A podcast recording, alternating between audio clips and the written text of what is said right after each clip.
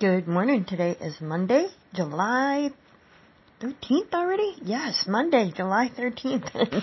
and Monday devotionals are hearing from God each morning, and that's with Joyce Meyer.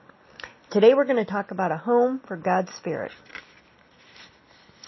If you are born again, you hopefully know that Jesus lives inside of you through the power of the Holy Spirit. the question is, is God comfortable in you?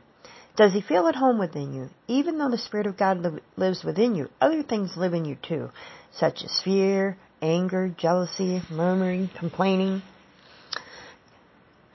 God once gave me an illustration of what it's like for him to live in the heart where murmuring and complaining and discord reside. Suppose you go to a friend's house and your friend says, Oh, come on in, I'll get you a cup of coffee. Get comfortable and make yourself at home. Then your friend begins yelling at her husband and the two of them rant and rave and carry on right in front of you. How comfortable would you be in the presence of such strife?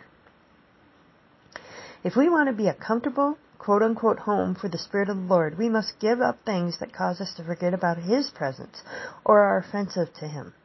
We must stop grumbling, allowing strife and unrest inside us, or harboring unforgiveness. Instead, we need to make sure our inner lives are engaged in things that please and honor God's presence. Our mouth should be full of praise and thanksgiving.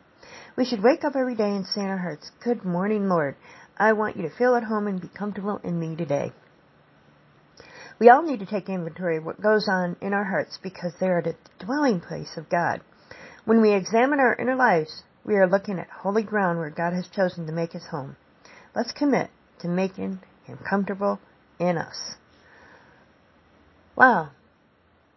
That's a great thought provoking message for today, isn't it?